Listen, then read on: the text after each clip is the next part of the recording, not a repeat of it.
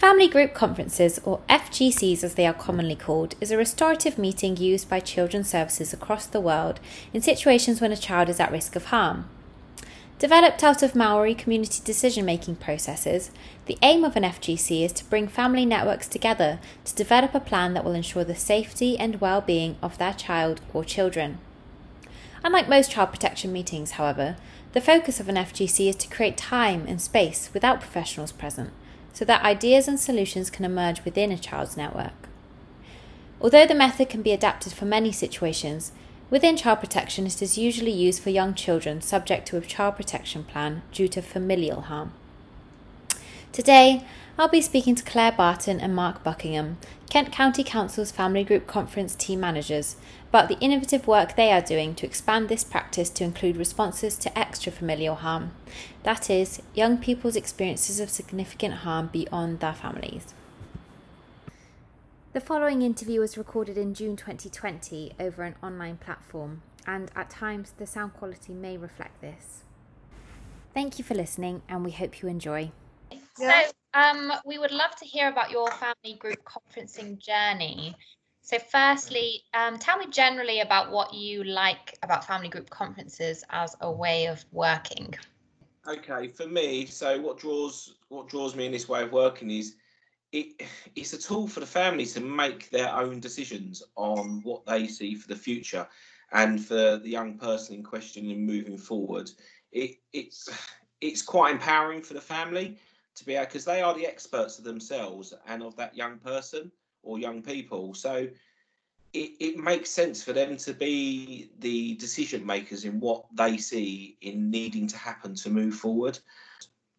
Absolutely. Claire, would you like to add anything? Yeah, I, w- I can add to that.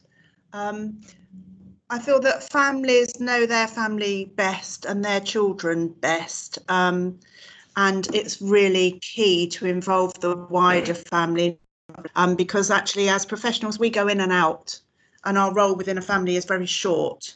Um, and we might see them, you know, if we see them for an hour a week, that that's good. Um, whereas uh, extended family are around all the time. So really, we're trying to strengthen the network about the child to to make sure the wider network. And in family group conferencing, when we talk about family, we talk about we mean in the widest sense. So we mean family, friends, and extended family, and sometimes church family, but all those people who are around a child to actually um, inform them of the local authorities' worries and hope that they can they can manage some of that. Because if we you know keep telling them, nobody likes to be told what they've got to do. we might say yes, we're going to do it and not do it, or we might might say no, we're not going to do that. So actually, it's about ownership of that plan um, and about them truly understanding the issues. Fantastic. So, That's great.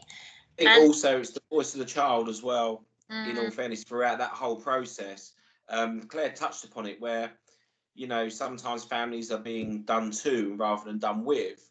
And actually, yeah. if you involve, if you think of a, a, a teenage young man or a young lady, um, and you're giving them that opportunity to be part of that planning process for them to have a voice and them to have a say mm-hmm. on what they want to see for their future it's going to be beneficial to the process because they're more likely to come on board with mm-hmm. those plans for the future rather than rather rather than being given this plan and saying this is what you're going to do they're yeah. they're not they more likely won't do it but if they're part of that process and having their voice heard then it's more than likely going to be a positive outcome. So, yeah. yeah. Historically in Kent, what situations or problems were family group conferences used for?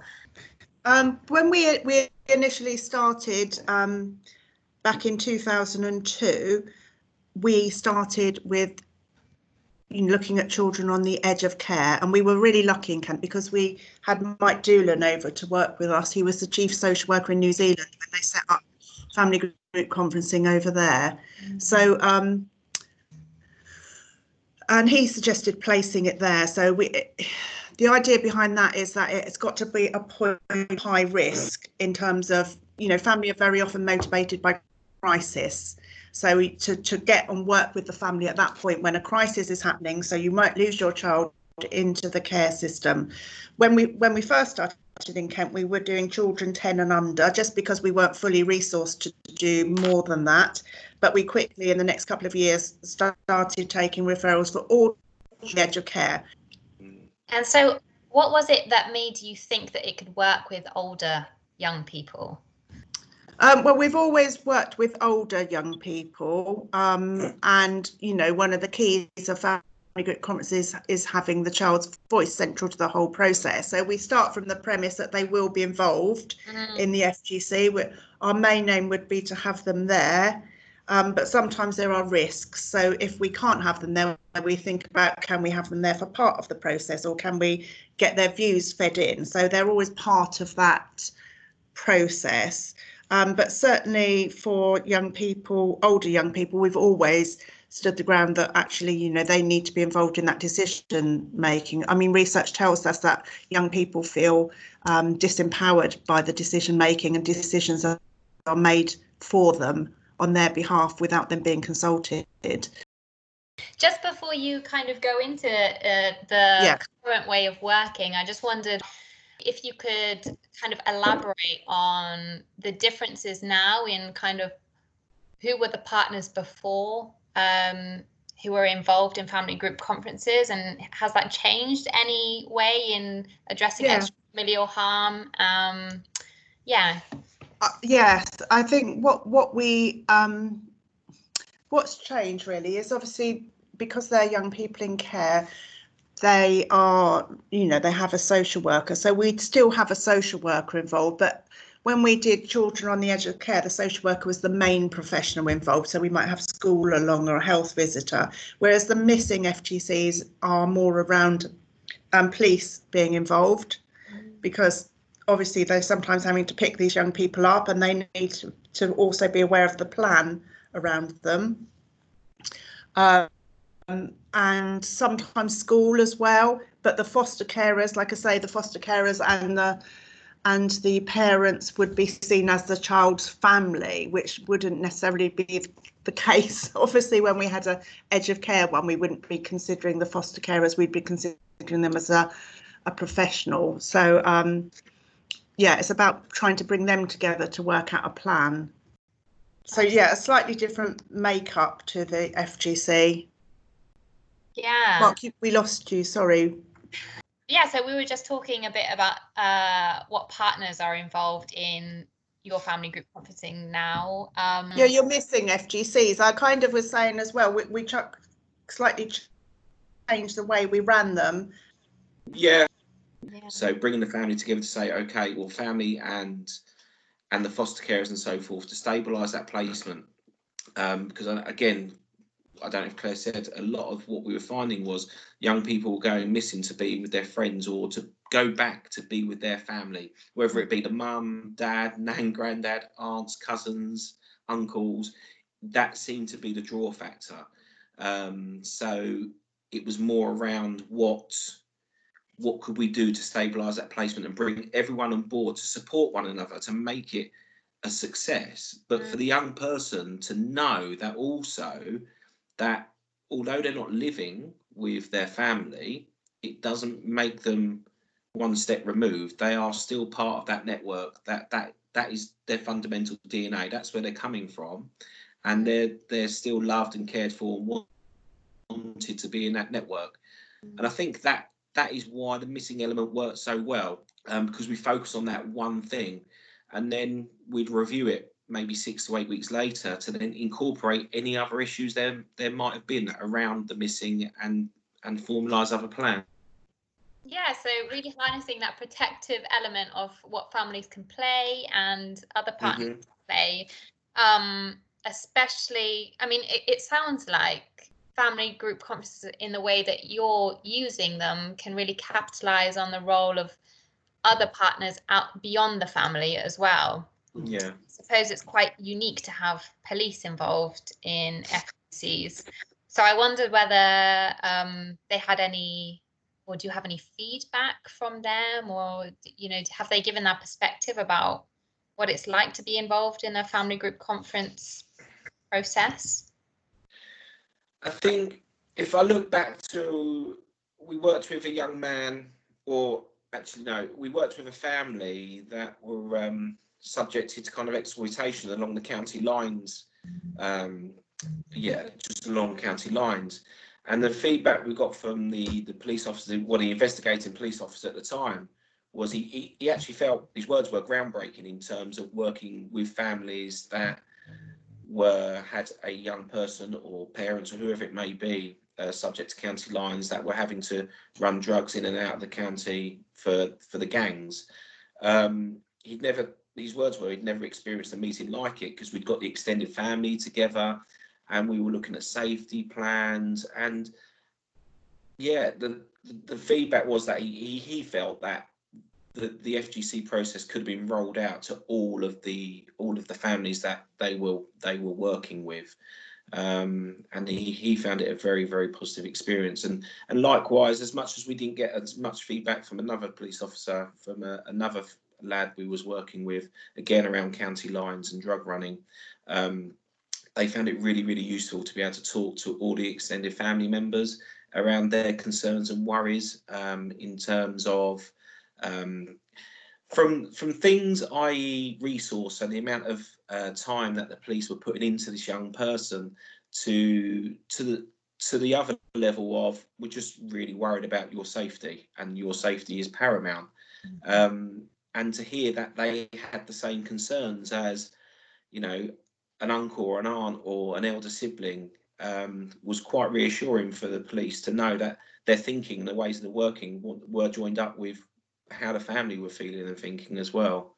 Mm. So it has we've had really positive feedback, not just from the police, but from you know from social workers, from family themselves, um, foster carers to the young people. Um, so it has been really really positive. I was just going to say, I think the key to some of that work is the way that um, they're run in terms of the open, opening statements that um, mm-hmm keep the young person central. Do you want to say a little bit, Mark? I just think it's it's useful to know what that looks like when they when you start that conference. I think when when we start the conference, we'll do the we'll do the basic introductions of who's who and why is everyone there. Um, but it's a very restorative led process. So everyone will have their say. Um, and all the information that's drawn up in the first part of the meeting is live. And the way, what I mean by that is, we, you'll go to a lot of meetings where a report is completed a week before you go to to a meeting for a young person and their family. Uh, a missing FGC or county lines FGC or exploitation FGC, if we want to put it for want of a better word, all of that is spoken about there and then. It's all live. So we'll introduce everyone and we'll be saying everyone is going to have their say. Everyone's going to be able to um, respond to a worry, a concern, but that worry and concern is directed to you as a family, it's directed to the young person. And that young person will be supported by myself as the coordinator to respond appropriately if they want to. Um, but it's a safe environment to do so. So, for example, the social worker may turn around and say, "Little Bob, I'm really worried that you're you're going missing. Um, we don't know where you are five days a week. We're worried about the people that you may be hanging around with." Um, and and go into those concerns. And little Bob will get a, chance to come back and and have their say and explain why they're worried uh, or why they shouldn't be worried, and and just generally discuss those concerns. And the fam the other family members can also have those conversations and join in. But what we do is scale each concern and each family member will have their their chance to have those conversations so if you think of a, a circle i might go around one by one to the circle and find out who who's got a worry and what the worry is because nine times out of ten, everyone has a different worry. Although they're all worried about the same things, that there might be a different element to that worry. Um, so, it, it, like I say, it's very restorative, um, but it allows everyone to have their voice heard. Um, and from there, we can we can track the progress because we scale the concern 0 to 10, 0 being that it's the end of the world, and 10 being that everything is fine you know, we can scale that at the end of um, those conversations at the end of the meeting to see if their worries have decreased because of the plans that they put into place and the conversations that they've had. That's you also asked for a strength mark as well, don't you? I do, yeah. I, yeah, I had I had forgotten about that. So when I introduce people, what I will do is ask them to just give me a strength about that young person. Just it could be anything. It could be absolutely anything. It could be every time I see the young person, they make me smile to the point of you know they're fantastic at football. They go to school, whatever it might be. Any strength, because what we don't want the young person to feel like it's a blaming exercise and and they're just there to have the finger pointed at them and shouted at and told off. Because a lot of young people are used to that but you know i think always starting it off on a positive note will enable the meeting to be a lot more positive as well. So yeah. No that's really fantastic and it's just that safe space isn't it to open up and talk with each other. Mark, could you just tell me a bit about what what kinds of extra familial situations you have addressed through family group conferencing? Yeah, we've so a lot of it is around exploitation. So um, we've we've created in Kent, we created a bit of mapping with um, key partners and agencies that we worked with. Um, so we've been able to map young people around um, the exploitation that they might be vulnerable to. So we yes, so we've we've we've worked with families for missing. We've worked with families for county lines. Um, we've worked with young people that are maybe being exploited, like i.e. sexual exploitation, um, gang-related um, exploitation as well. So they're the they're the key areas that I, I would say fundamentally we've we've covered um, outside of our normal remit of social care. What benefits have you seen so far, or are there any challenges that you are coming across? Well, the benefits we we track our young people um, their missing episodes, so we'll track them um, a year prior to. We'd look at their missing episodes a year prior to having their family group conference and then we'll track them up to a year after they've had their family group conference to see what benefits there are to having a family group conference or not. And I think, you know, there's the hard outcomes, our missing data outcomes is shows real positive outcomes, but it's the softer outcomes as well. It's the fact that I'm thinking of one of the first young people we did, Mark, you know, her um, relationship with her mum improved enormously. She decided from that that she wanted to contact dad, and then she started working with dad on a Saturday. Yeah. But that all stemmed from that meeting um, where she was very much treated as an adult and was central to that decision making. Yeah.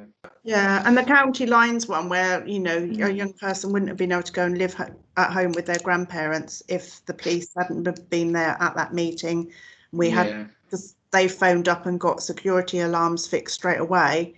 Um, mm. And so she was allowed, they were allowed to go back to the home with the young person. Yeah, yeah. We had the FGC on a Friday afternoon, and by um, nine o'clock Monday morning, the grandparents were able to return to their family home with their granddaughter because they'd got CCTV on the property, which mm eradicated two of the main concerns that social care had in regards to this young person.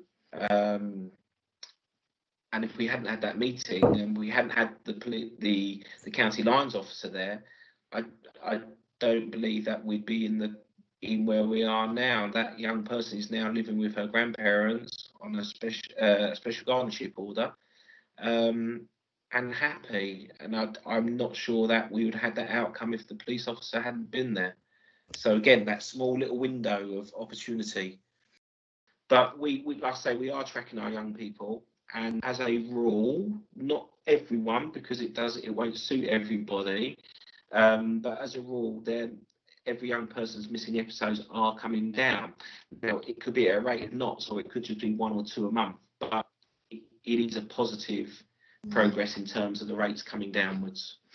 And what are those factors that bring bring the case the missing episodes down? Is it just having that space to come up with a plan all together and reflect on some of and the it being a safe meeting it's a safe place to say this is what my worries and concerns are it's a safe place to turn around and say this is why i'm going missing you know it's a safe place to be able to say sorry mum sorry dad the reason i'm going missing is because of what's happening at home. You know because we're able as as coordinators we're all very very experienced in terms of working with families and being able to hold meetings and manage those emotions and think on our feet because a lot of it is thinking on our feet because you don't know what someone's going to say from one minute to the next.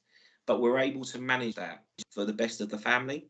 So i think the environment being safe and it being empowering for the family is probably a very very much the key elements to them being successful and it just stabilizes the placements long term. Now, whether that young person is in foster care or living at home, you know, is stabilization.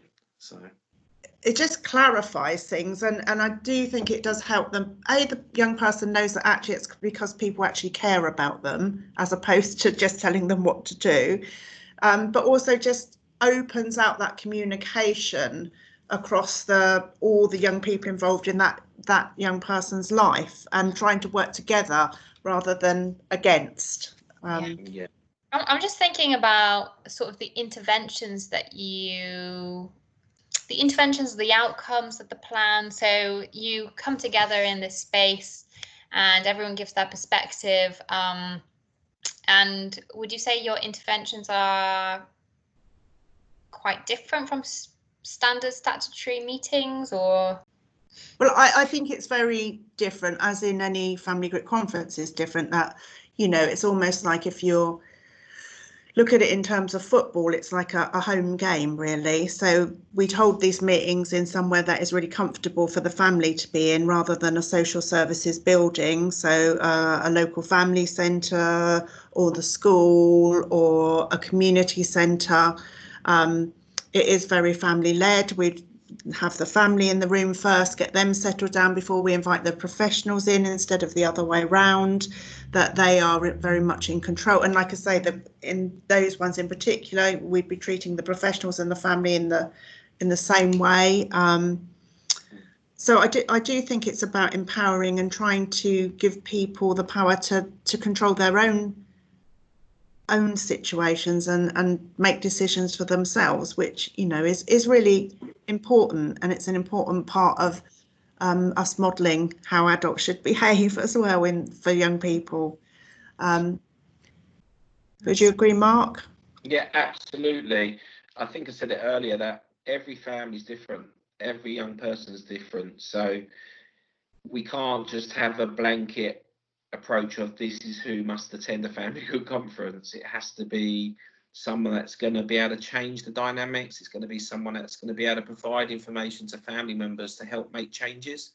Um, and I, I remember when talking to the police before, and I think Claire touched upon it with the park wardens, but actually some of the people to actually really touch base with are the street cleaners and the mm. dustmen men and ladies that you know work early in the mornings at six o'clock in the morning that do do get to see the missing young people, so they can report in to say, "I've seen little Bob. He's this part of Maidstone or wherever it may be." Um, so it's about absolutely widening our approach and looking at who who would add value to that. I think it's a very powerful tool. Um, it can have a big impact on a young person who's ready to hear. Um, we've had an yeah. awful lot of success. Not not all of it's been a success, and I know we had a really really powerful family group conference for a young person, um, but unfortunately he was just too deep in with the gangs. He mm. was financially obligated to them that yeah. we weren't able to put that in place. But you know, I think I would recommend this way of working um, yeah. to anybody. So yeah, I mean, going on from that, what would you say some of the main challenges are? It, the, the main key issues are timeliness of the referral, but also resource. So, you know, teams are resourced as highly as they can be to make sure that they can meet the need and the growing needs of having these sorts of meetings. um, and then being able to progress them positively for for the young people and the families for the after part. So when they've completed their plans, and we're saying that these these key agencies are going to work with you, they're not having to be sat on a waiting list for the next six months waiting for that to happen because obviously we do have that tiny window of um, where change can happen. So that would be mine. Claire, would you agree or would you add to that?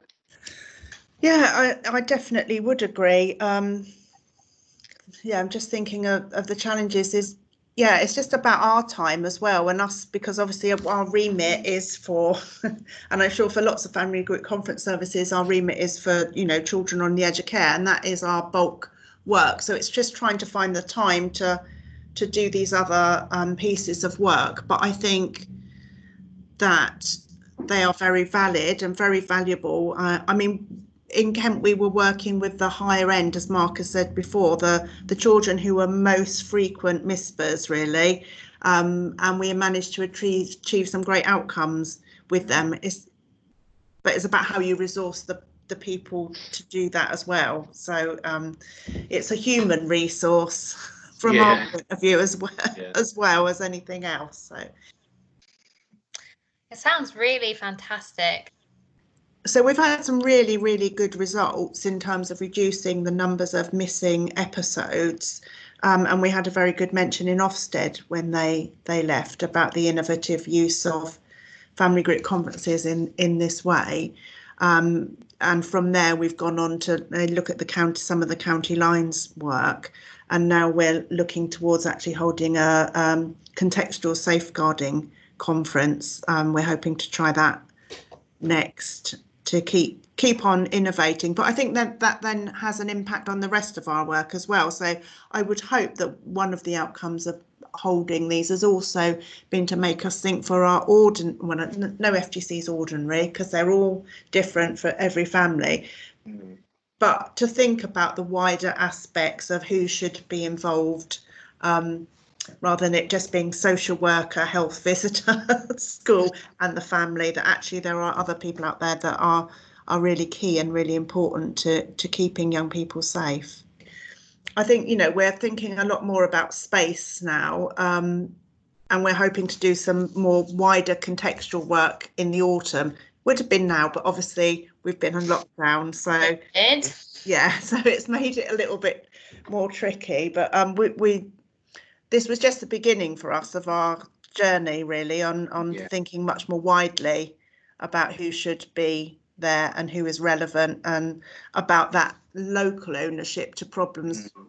that are happening in the wider community as well really Oh, it's really fascinating though to hear about everything that you're doing. Um, I just wondered whether you had any tips or thoughts for other practitioners working with young people in this way for me, I would say embrace it. Um, don't be scared. Don't you know? Don't don't don't think. I uh, don't overthink things. Don't don't be worried about making a mistake. Um, be be confident in your ability to to work with families, to run meetings, to to you know to work with the families to enable them to know what's what's best for them because they they are the experts of themselves um, I think it's it, it's about being open and honest and transparent um, because that's that's our philosophy, that's our ethos is to you know to treat everyone the same. Um, when anyone walks through that meeting, it doesn't matter if you're a family member or a professional, you're all there for one thing, and that's for the young person. Um, so for me, it's it's about being yourself as well um, and wanting to help be part of that change and planning process um, and make change really. So yeah, I just add trust the process. It's a tried and tested process.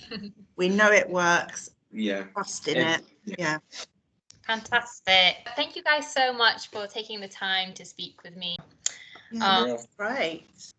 Speak to you soon. Vanessa. That was Claire Barton and Mark Buckingham talking to us about Kent's family group conferencing with young people experiencing extrafamilial harm. Thank you very much for listening.